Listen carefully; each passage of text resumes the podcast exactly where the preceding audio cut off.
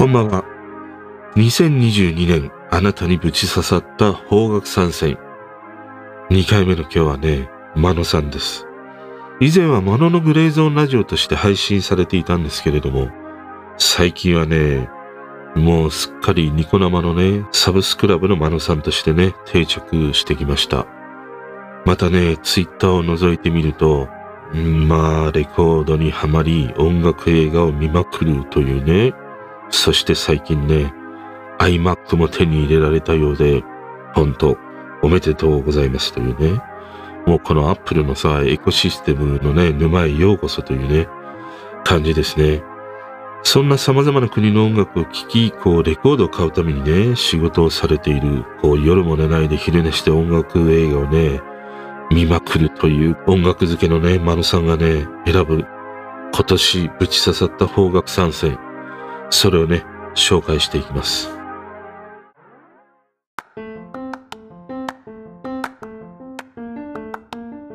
まず一曲目。とにかくこの曲よく聴いたわというね、一曲です。マヌさんのコメント読みますね。こんなスペシャルなメンバーなのに、ゲストにジャズ界の生きる伝説、森山武を迎えてのアルバムは、どこを聴いても最高級なんですが、渡らせをこのメンバーでやっちゃうのが鬼やつというね、森山さんもかつてスマイルというアルバムでもね、やってた曲なんですよね、というね。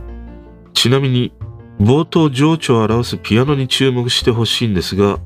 ほぼ動かずクールに演奏する私の推しのピアニストです。わらわら。ライブも見たことありますが、70代後半であのドラムプレイは、ペッターのルイケ君やサックスの栗原さんのパワフルさにはまだまだ負けない現役のプレイでした。圧巻というね。もうね、正解。俺もね、このメンツは本当に感動しました。ということでね、1曲目、どうぞ。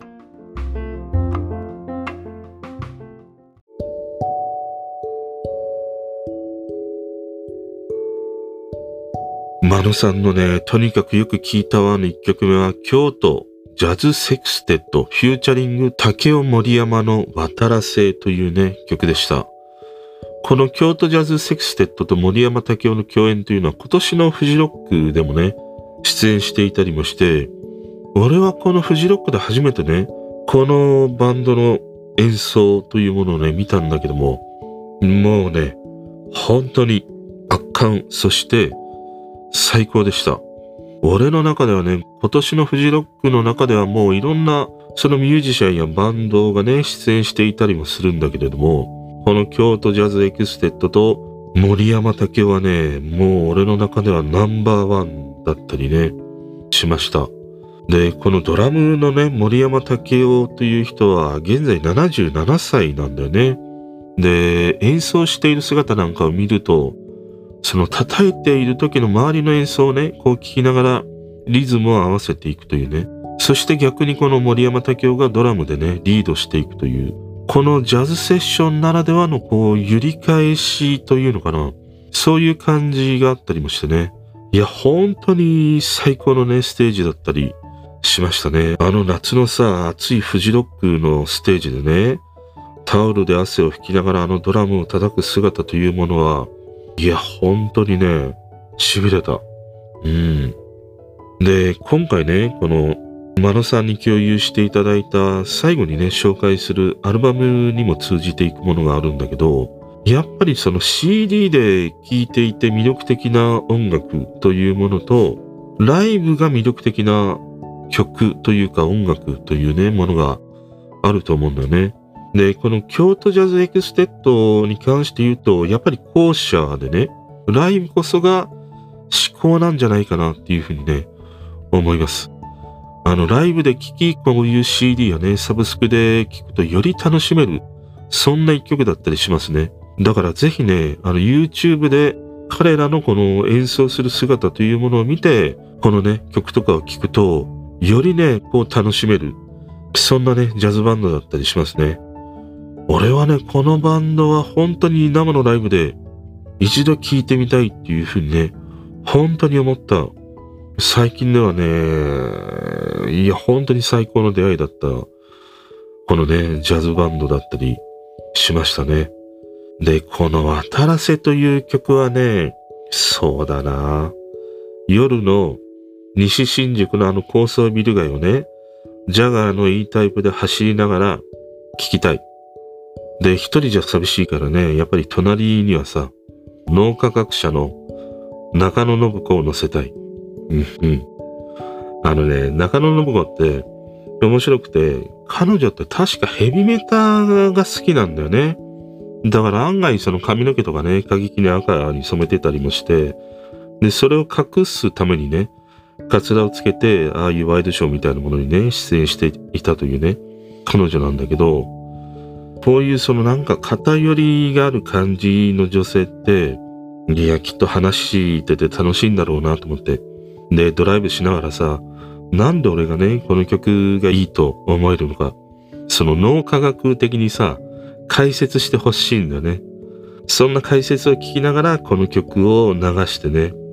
あのね、夜の新宿のビルの高層階をね、走りたい。そんな一曲でした。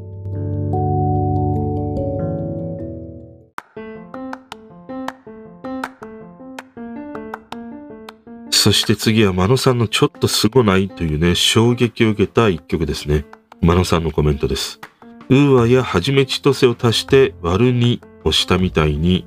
プニプニ電気の声がたまらなくいい。上手に料理されている具合が、さすが富田ラボ、よっていうね、うなってしまう。そんな一曲でした。細野さんのラジオに富田ラボがゲスト出演していなかったら出会わなかったかもしれません。今年の方角の中で一番の発見は個人的にプニプニ電気ですね。ということでね、お聞きください。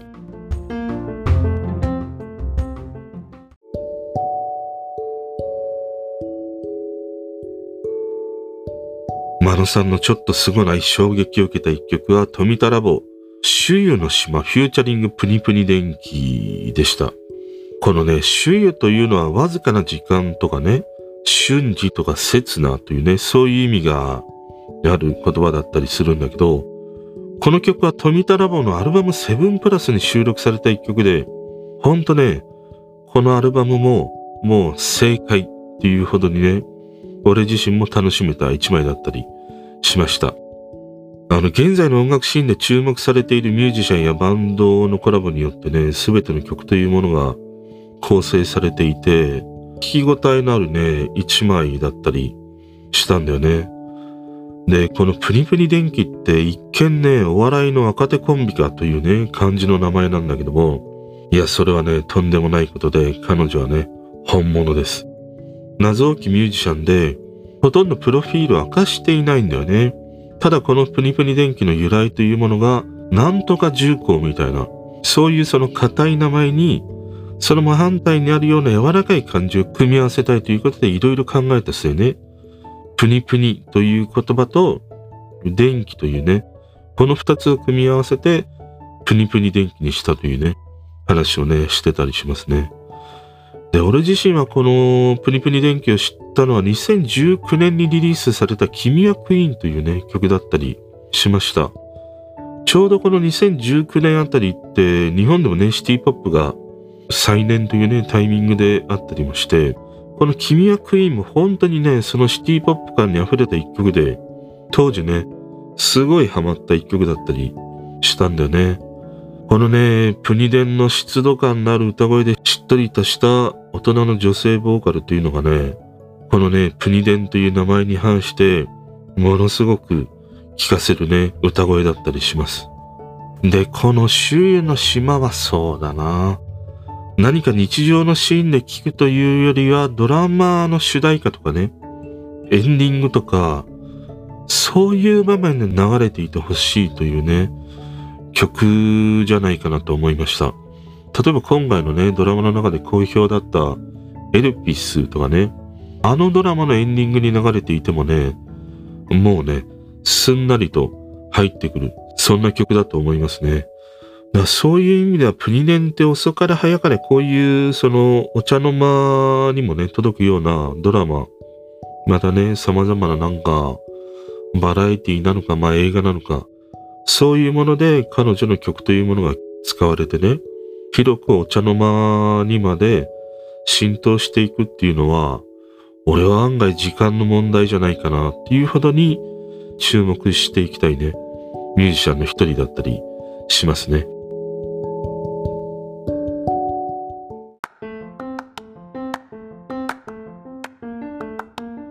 そして三つ目。このアルバムはぜひみんなに聴いてほしいの一枚。マノさんのコメントです。みんなに聴いてほしいというか、高橋幸宏パイセンのドラムプレイをみんな忘れないでほしい的な一枚でしょうか。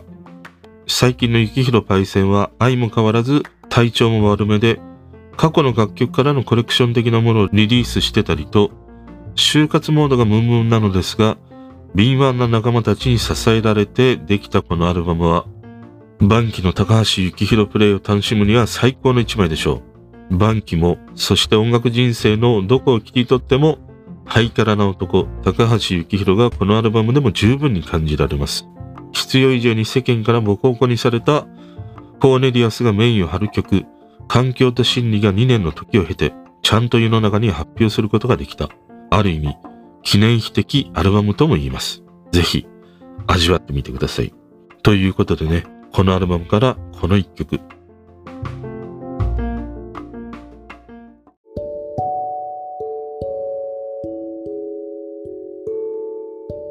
マノさんが選ぶみんなに聴いてほしいアルバムの一枚。それはメタファイブのメタアーテムでした。今回はね、その中からこの環境と心理というね、曲を聴いていただきました。もうこのアルバムはね、マヌさんからいただいたコメントで全ての解説がなされていると言ってもね、いいアルバムで、もうやっぱりね、正解っていう風にね、うなってしまう、そんな一枚でした。このメタファイブというのはもともと2014年に一夜限りのユニットとしてね、結成されて、メンバーが高橋幸宏とメタファイブというね、もので始まり、小山田圭吾、砂原義則、元ね、デングルの一人ですね。あと、テイ東和、まあ、東和テイ、権藤智彦、レオ今井というね、面々だったりするんでね、もともとはね、高橋幸宏とクールファイブでね、行こうという、そういうね、話もあったようで、桑田佳祐もそうなんだけども、ここら辺の時代の人ってさ、案外この前川清とクールファイブにね、影響を受けていたり、ハマる人というのがね、すごい多い、そんな印象なんだよね。で、このメタファイブはね、広角機動隊のエンディング曲とかもね、提供してたりもして、4年近くね、一時期活動がないままに2020年にね、今回この紹介した環境と心理、この配信がね、突然されたんだよね。で、この曲はメタファイブとしては、初めて小山田圭吾がね、ボーカルを担当するということで、まあ、マルさんのコメントにもあるようにね、オリンピックの炎上があったり、まあコロナがあったり、活動自粛がね、続いている状態もあったり、またね、高橋幸宏も2020年に脳腫瘍のね、摘出手術を受けてたりもして、やっぱりね、この教授同様にね、体調面が、やっぱりちょっとね、心配でもあり、気がかりだったりするというね、ことですね。で、この METAFIVE もね、 KYOTO JAZZ SEXTET と同様に、やっぱりね、アルバムももちろんいいんだけど、ライブをね、見てほしい。そんなバンドですね。ステージの演出もそうなんだけども、とにかく、高橋幸宏がかっこいいんだよ。本当にかっこいいの。あのね、今回のワールドカップで優勝したアルゼンチンのさ、メッシじゃないんだけどもね、高橋幸宏を尊敬し憧れた面々がね、支え、こう高みに上げてくれる演奏や歌というものがあったりしてね、いや、本当にいいね、ライブパフォーマンスを見せてくれるんだよね。で、このアルバムはね、メタファイブとしてはラストアルバムという風にリリースされていたりもして、アナログ版もね、リリースされているようなんですよね。で、このメタアーテムもいいんだけども、メタライブというね、もう一枚のアルバムがあるんだけども、このライブの音源のものもね、すげえ聞き応えがあっていいんだよね。まあ映像がね、一緒にあればなおいいということなんだけども、俺はなんか今回アルバム以上にね、このメタライブ、これがすごい気に入りましたね。まあこのメタアーテムというアルバムは、純粋にいい環境のスピーカーとかね、ヘッドホンで思いっきり音にね、浸りながら聞き込みたくなる、そんな一枚だったりしました。ということで、真野さんのね、今年ぶち刺さった方角参戦を振り返ると、とにかくよく聞いたわの一曲は、京都ジャズセクステッドフューチャリング竹尾森山の渡らせ。そしてちょっとすごない衝撃を受けた一曲は、富田ラボ、週の島フューチャリングプニプニ電気。みんなに聴いてほしいアルバムの一枚は、メタファイブのメタアーテムでした。で、これ面白いことにね、マノさんに共有していただいた曲はすべてね、コラボ系の曲なんだよね。俺自身もこのコラボ系だったりカバー曲とか好きなんだけど、この本人の魅力以上に加算されるものがね、必ずあるから、その化学反応ぶりにパッとね、させられることが多いんだろうなって思いました。概要欄にね、 MANO.さんのニコ生でのサブスクラブのリンクであるとか、ツイッターやノートのリンク貼っておきますので、もうね、音楽漬けの日々を送る MANO.さんにね、ぜひアクセスしてみてください。本当にね、 MANO.さん、今年も企画に参加いただき、ありがとうございました。